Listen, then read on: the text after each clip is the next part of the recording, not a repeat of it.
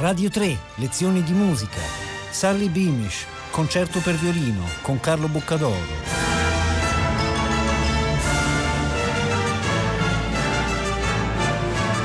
Un saluto a tutti gli ascoltatori di Radio 3 da Carlo Boccadoro, bentornati alle nostre lezioni di musica.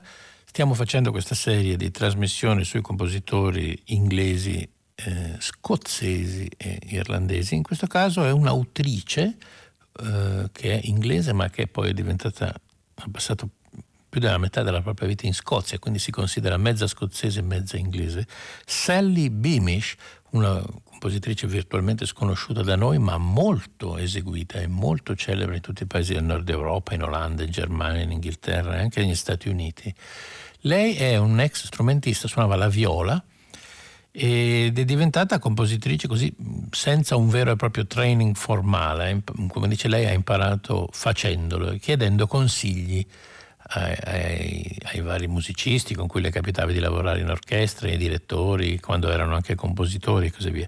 E il brano che ascoltiamo oggi, che è un concerto per violino del 1994, ha usufruito di, di questi consigli, nel senso che lei aveva scritto parecchia musica da camera per archi, poi di colpo aveva scritto una prima sinfonia eh, senza quasi avere, anzi senza avere nessun tipo di esperienza orchestrale. E poi gli è stato commissionato questo concerto per violino sempre per Anthony Marwood, dico sempre perché in questa trasmissione ascolteremo anche il concerto di Thomas Adès, che anche quello è stato scritto per Anthony Marwood, che è un violinista inglese formidabile che si dedica molto alla composizione, eh, alla, alla commissione scusate, di nuovi lavori e, ehm, e, quindi questo concerto era il suo primo concerto per solista d'orchestra, poi dopodiché ne ha scritti moltissimi, ne ha scritti due per percussione, tre per pianoforte, tre per viola, eccetera. Però lei era agli inizi, allora lei all'inizio fa una prima versione di questo concerto, ma se cominciamo a sentire fin dal, dal, primo tempo, così ci facciamo un'idea anche del tipo di linguaggio di Sally Beamish, che è un'autrice che ha iniziato scrivendo un tipo di musica molto tradizionale, con un sacco di riferimenti alla musica folk, è un tipo di musica molto amabile. Invece questo concerto perché è così teso, sentite, una musica di grande tensione? E anche armonicamente è uno dei suoi pezzi più spigolosi. Ma non era così quando è nato. Lei all'inizio aveva scritto questo concerto in modo molto più tranquillo, soprattutto a livello di orchestrazione e di armonie, era molto più tradizionale, però per qualche motivo sentiva dentro di sé che non era la strada giusta. Allora ha chiesto consiglio a Harrison Birtwistle, il grande venerato maestro dell'avanguardia, che le ha consigliato di non limitarsi, non le ha detto rendilo più dissonante, però le ha detto tu questa cosa qui la sai fare bene, benissimo, non limitarti a fare quello che sai fare bene spingiti, in, rischia un territorio più ardito sia dal punto di vista armonico che dal punto di vista dell'orchestrazione. Allora lei lo ha rifatto, lo ha riscritto, lo ha ripensato ed è venuto fuori uno dei lavori appunto più eh, arrabbiati, come lo definisce lei, più, più tesi, più è una vera e propria lotta fra il solista e l'orchestra, molto più cromatico, molto più spigoloso, poi lei ha alternato in realtà nelle composizioni successive, ha alternato brani che si spingevano, chiamiamo, oltre quello che faceva prima, ad altri che riprendono invece maggiormente questo stile più tranquillo che aveva. Però per lei è stato importante vedere se poteva provare a uscire fuori dalla sua comfort zone, come si dice oggi, e rischiare qualcosa di più. C'è da dire che però essendo lei una, un'autrice comunque sempre molto legata alla tradizione, lei non ha non utilizza tecniche particolari d'avanguardia, tecniche estese come si chiamano oggi, o un linguaggio iperastratto. Normalmente, anzi nella sua musica ci sono un sacco di riferimenti al folk, eccetera. Quindi è un lavoro diciamo più arduo armonicamente, ma siamo sempre all'interno della tradizione eh, del concerto classico in tre movimenti e della dialettica del, del concerto per solista e orchestra. Non mancano passaggi più cantabili, naturalmente. Insomma il ruolo di solista orchestra non è messo in discussione, quello non è successo, come invece succede, non so per dire, nel concerto dei due pianoforti di Berio, dove i pianoforti si mischiano con l'orchestra, non si capisce più chi è il solista e chi è l'orchestra, c'è anche un modo di far sparire il solista dentro l'orchestra, qui non succede mai, qui è chiaro quali sono i ruoli.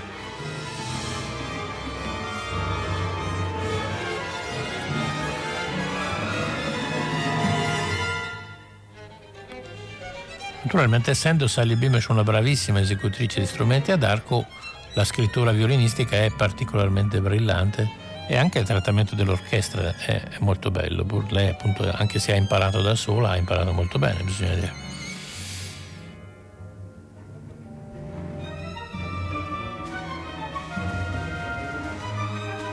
Ad esempio dal punto di vista ritmico ci teniamo in un ambito molto tradizionale, non ci sono sovrapposizioni per poliritmiche.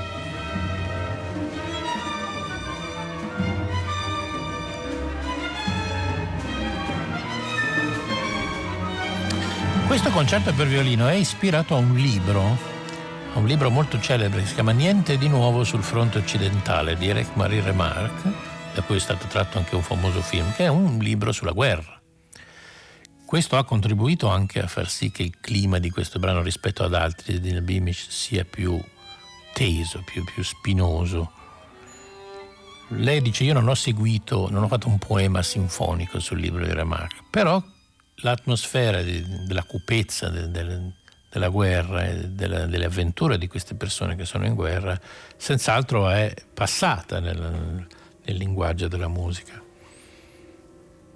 questa distinzione di questi paesaggi così anche a volte un po' grigi così, sentite queste, queste fasce molto neutre di legni e di ottoni che disegnano paesaggi quasi desolati.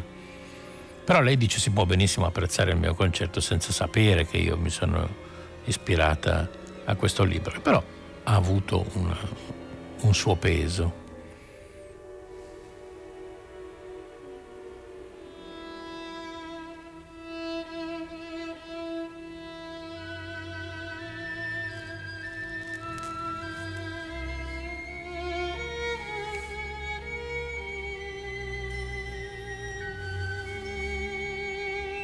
Sentite contrabbassi e ottavini all'unisono, molto interessante questo, che fanno da controcanto al violino sullo sfondo di fasci di archi con sordine. Un'orchestrazione molto, molto bella questa. Con qualche piccola nota che viene sottolineata dai crotali, che sono delle, delle percussioni di carattere orientale, di metallo. Sentite che anche nei momenti più densi però la sua orchestrazione è sempre chiarissima, sempre non, non usa mai fumo. Due clarinetti arrivano.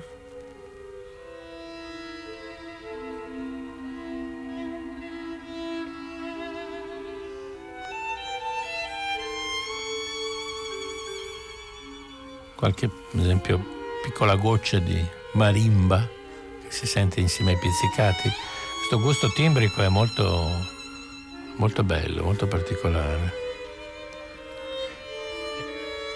E qui la musica ha proprio un carattere molto desolato, molto triste.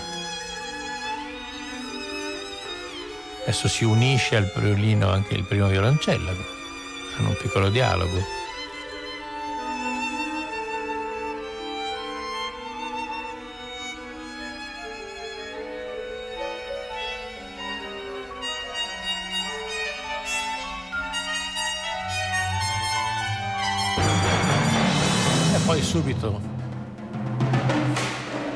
Si ripassa atmosfere, chiamiamole di guerra.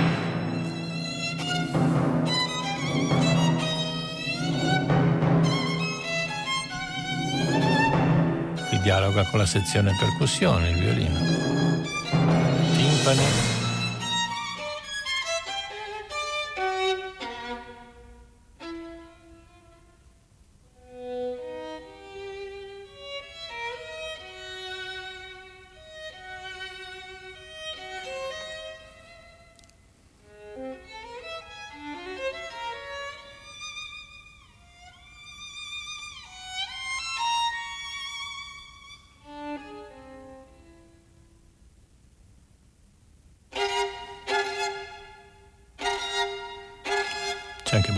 Tradizionale cadenza del violino. Vedete che tutti, tutte insomma, le tappe del concerto tradizionale sono rispettate, anche se poi ovviamente a sentirlo no, non suona così, non suona certo insomma nostalgico.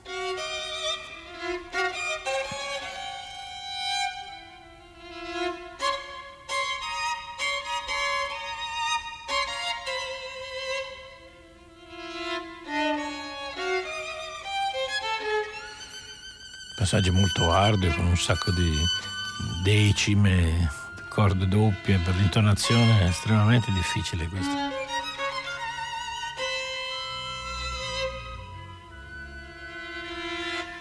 C'è un, un eco della melodia di prima di flauti e contrabbassi.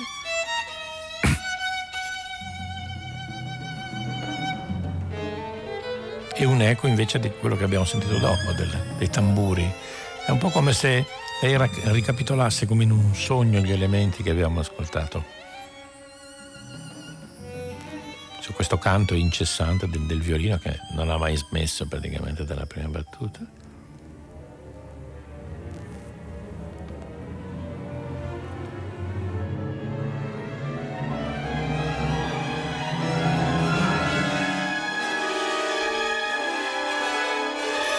Ci avviciniamo alla fine del primo movimento.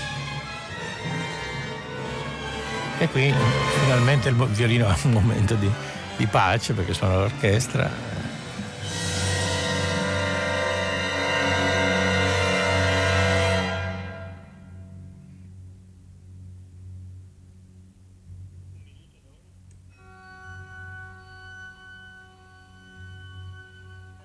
Sentite che, bel impasto che sono gli armonici del violino con il corno inglese.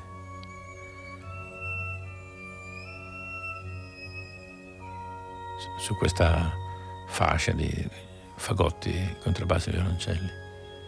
L'idea del corno inglese messo con gli armonici è veramente molto originale. Però vedete che sullo sfondo, diciamo, chiamiamola così, la guerra, fa sempre sentire la sua presenza, sempre queste botte di percussioni che piano piano arrivano e prendono sopravvento.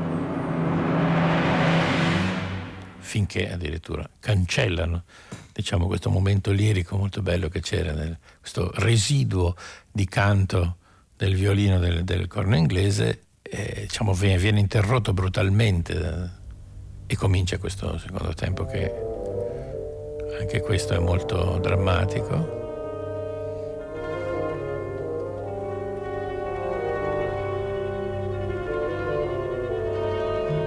Sentite archi al ponticello si differenziano timbricamente da tutto il resto. Delle strane melopee quasi di fagotti e, e clarinetti e legni.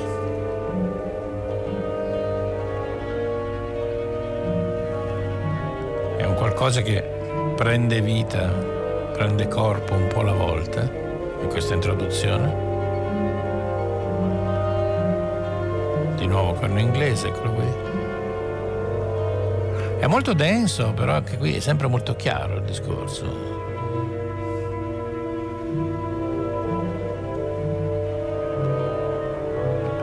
E sullo sfondo ci sono sempre questi tremoli al ponticello, che hanno questo suono più nasale di quelli normali.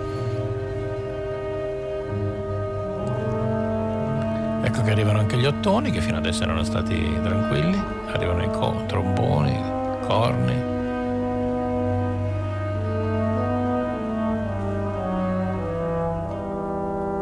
Tuba, qui appare una specie di corale lontano quasi, e, e appare il violino. Eccolo qua.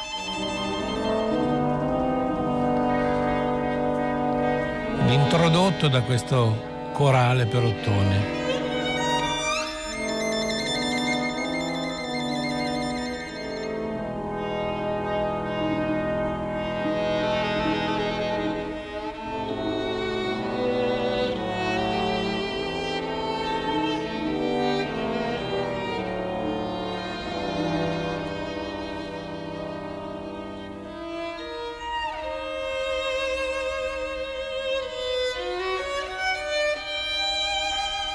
Atmosfere più appassionate, di maggiore cantabilità.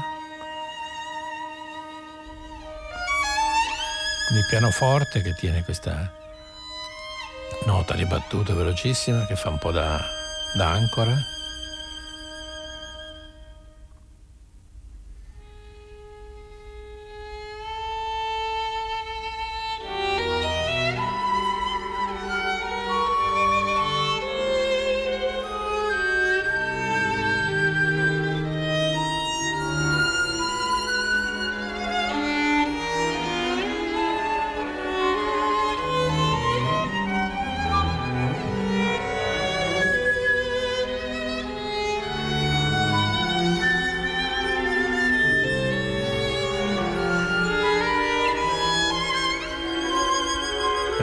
Primo tempo c'è meno conflitto diciamo, fra il solista e l'orchestra, è, più, è come se le melodie del solista che sono continue anche qui contagiassero le altre parti, in questo caso abbiamo flauti e altre linee che, che fanno contrappunto con altre linee melodiche, accompagnate invece da pizzicati della sezione archi.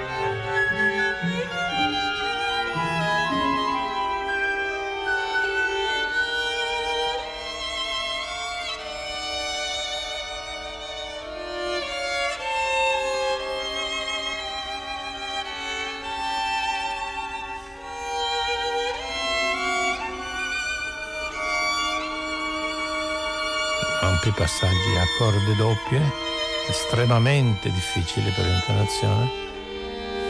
Poi il violino qui è scopertissimo perché ha questa orchestrazione super leggera di tremoli di marimba con bacchette morbide, clarinetti, pochi strumenti ed è messo in un registro acutissimo per di più con corde doppie, quindi veramente come se avesse un faro che illumina le difficoltà.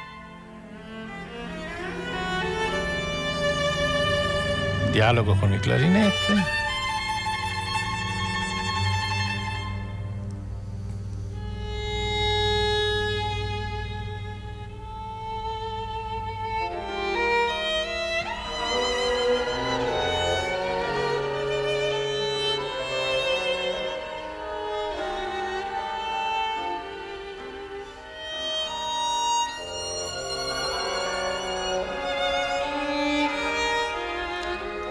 Ovviamente qui eh, il fantasma del concerto di Berg riappare perché ogni volta che si fa questo tipo di lirismo con questi grandi salti di intervalli e anche il tipo di orchestrazione sembra secondo me fare un po' un, un piccolo omaggio al capolavoro del maestro austriaco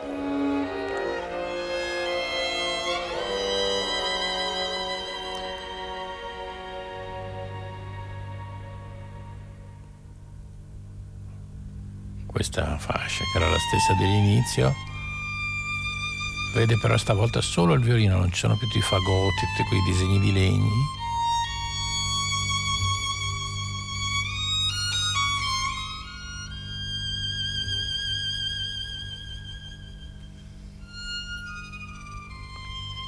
la coda è affidata solo al violino e ai contrabbassi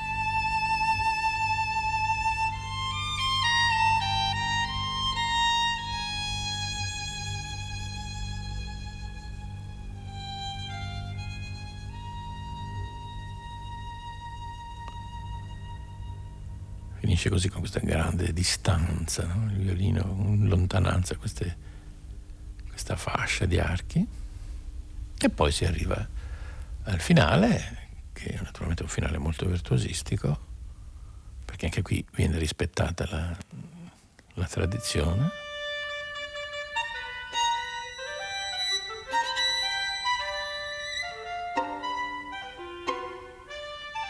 Vedete che clarinetto sembra, come era alla fine del movimento precedente, sembra avere un ruolo privilegiato eh, per Sally Beamish, gli affida un sacco di soli.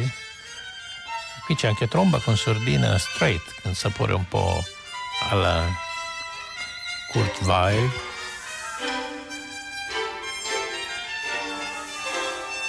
Qui c'è un impastro che abbiamo già trovato in molti brani, gli altri autori inglesi, cioè pizzicati di tutta l'orchestra assieme allo xilofono, che è un sound che gli autori anglosassoni sembrano prediligere particolarmente.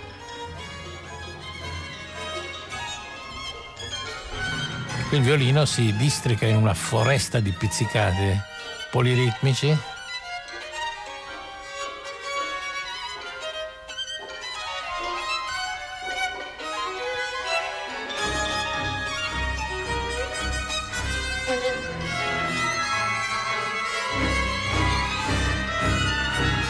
appare un ritmo di pulsazione molto chiaro che era totalmente assente prima.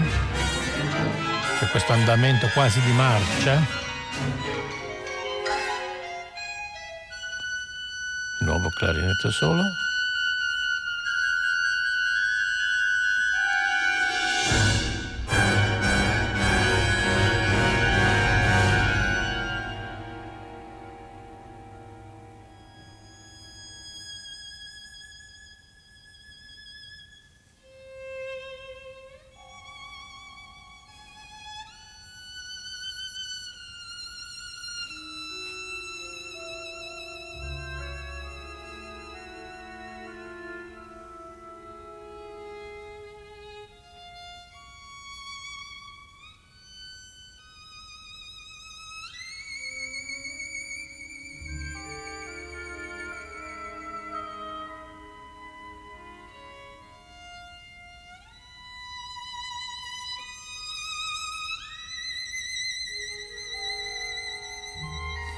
Celesta, flauti.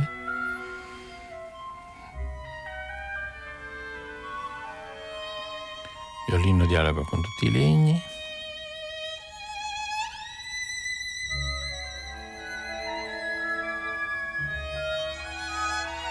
Momento di grande bellezza e grande realismo.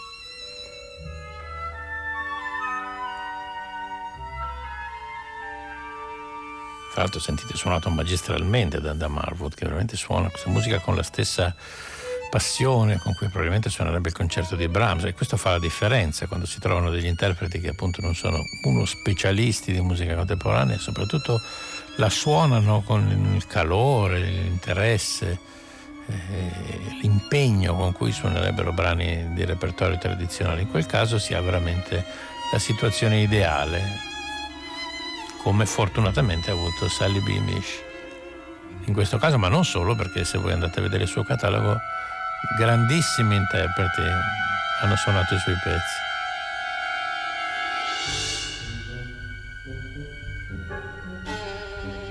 Sentite qui che ha intervenuto anche la tuba, per sottolineare un andamento un po' scherzoso, abbiamo triangolo, pizzicati e tuba sopra i quali il violino si muove. Non stop, alternando anche questi accordoni pizzicati. Arrivano gli ottoni, tutto il discorso prende calore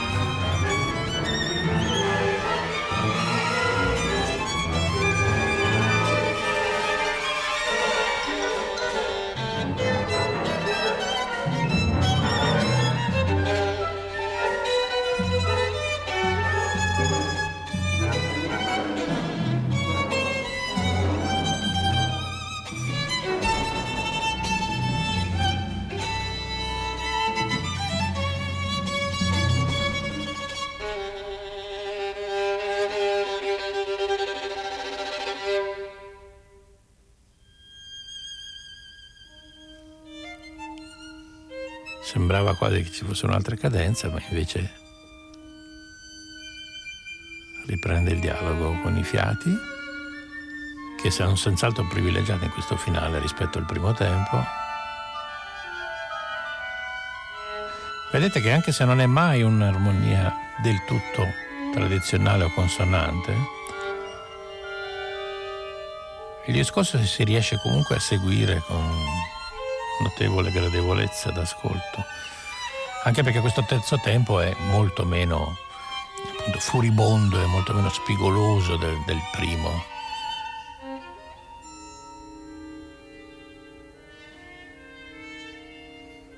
Solo di tromba sordina Harmon. Qui addirittura le, le, movenze sono quasi cameristiche, abbiamo il violino che dialoga con questi legni, un strumento alla volta non ci sono più le grandi masse di impatto che c'erano nei movimenti precedenti, tutto diventa molto più trasparente, molto più delicato. E, ritorna come all'inizio il clarinetto, nota di battute, quindi viene introdotta una quasi ripresa, diciamo così.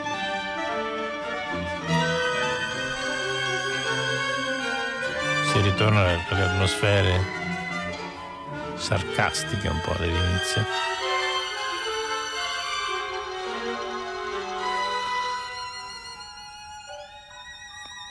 In realtà il violino continua con questa idilliaca melodia. Però vedete sullo sfondo le marce, la guerra riappaiono.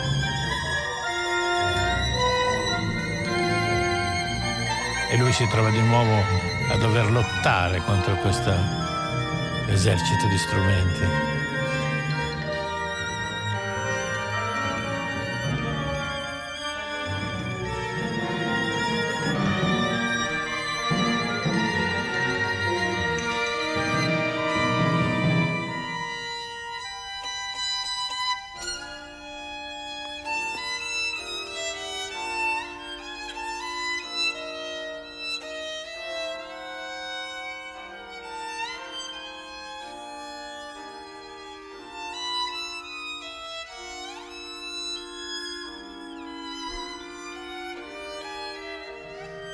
Questo è un momento molto curioso perché i legni si sono messi a fare delle triadi eh, che, che, introducono questa melodia molto semplice del violino dopo aver fatto quel passaggio precedente invece che era molto più complicato. Poi appunto noi, come avevamo detto all'inizio, sfumeremo il concerto, ma il discorso in realtà va a finire in una dimensione quindi leggermente, anzi decisamente meno tensiva di quello che è stato quasi tutto il concerto. È un po' come se lei cercasse una risoluzione di questa tensione. Io non so se poi questo abbia a che fare con un qualche piano drammaturgico derivato dalla lettura del libro di Remarque, non saprei dire, anche perché non l'ho letto. Eh, però diciamo, il suo racconto diciamo, parte in piena guerra nel primo tempo e poi man mano progressivamente vedete in un, arco piuttosto ampio di, di, di oltre 25 minuti, eh, giunge su lidi più tranquilli. Addirittura questi chiami di campane sono chiaramente hanno un qualcosa di, di, guerresco, di funereo anche purtroppo. Comunque è un concerto molto interessante, Sally Beamish è un'attrice molto interessante che essendo molto eseguita è anche molto registrata, quindi è molto facile trovare dischi di suoi brani molto belli anche per altri strumenti d'orchestra e musica da camera.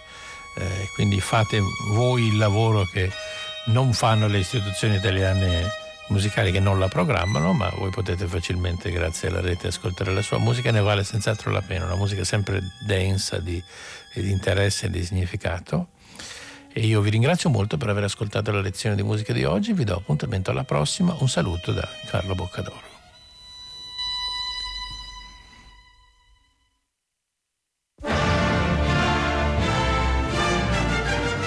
Radio 3, lezioni di musica, a cura di Paola Damiani. Potete ascoltare tutte le lezioni di musica dal sito di Radio 3 e scaricarle con l'app Rai Play Radio.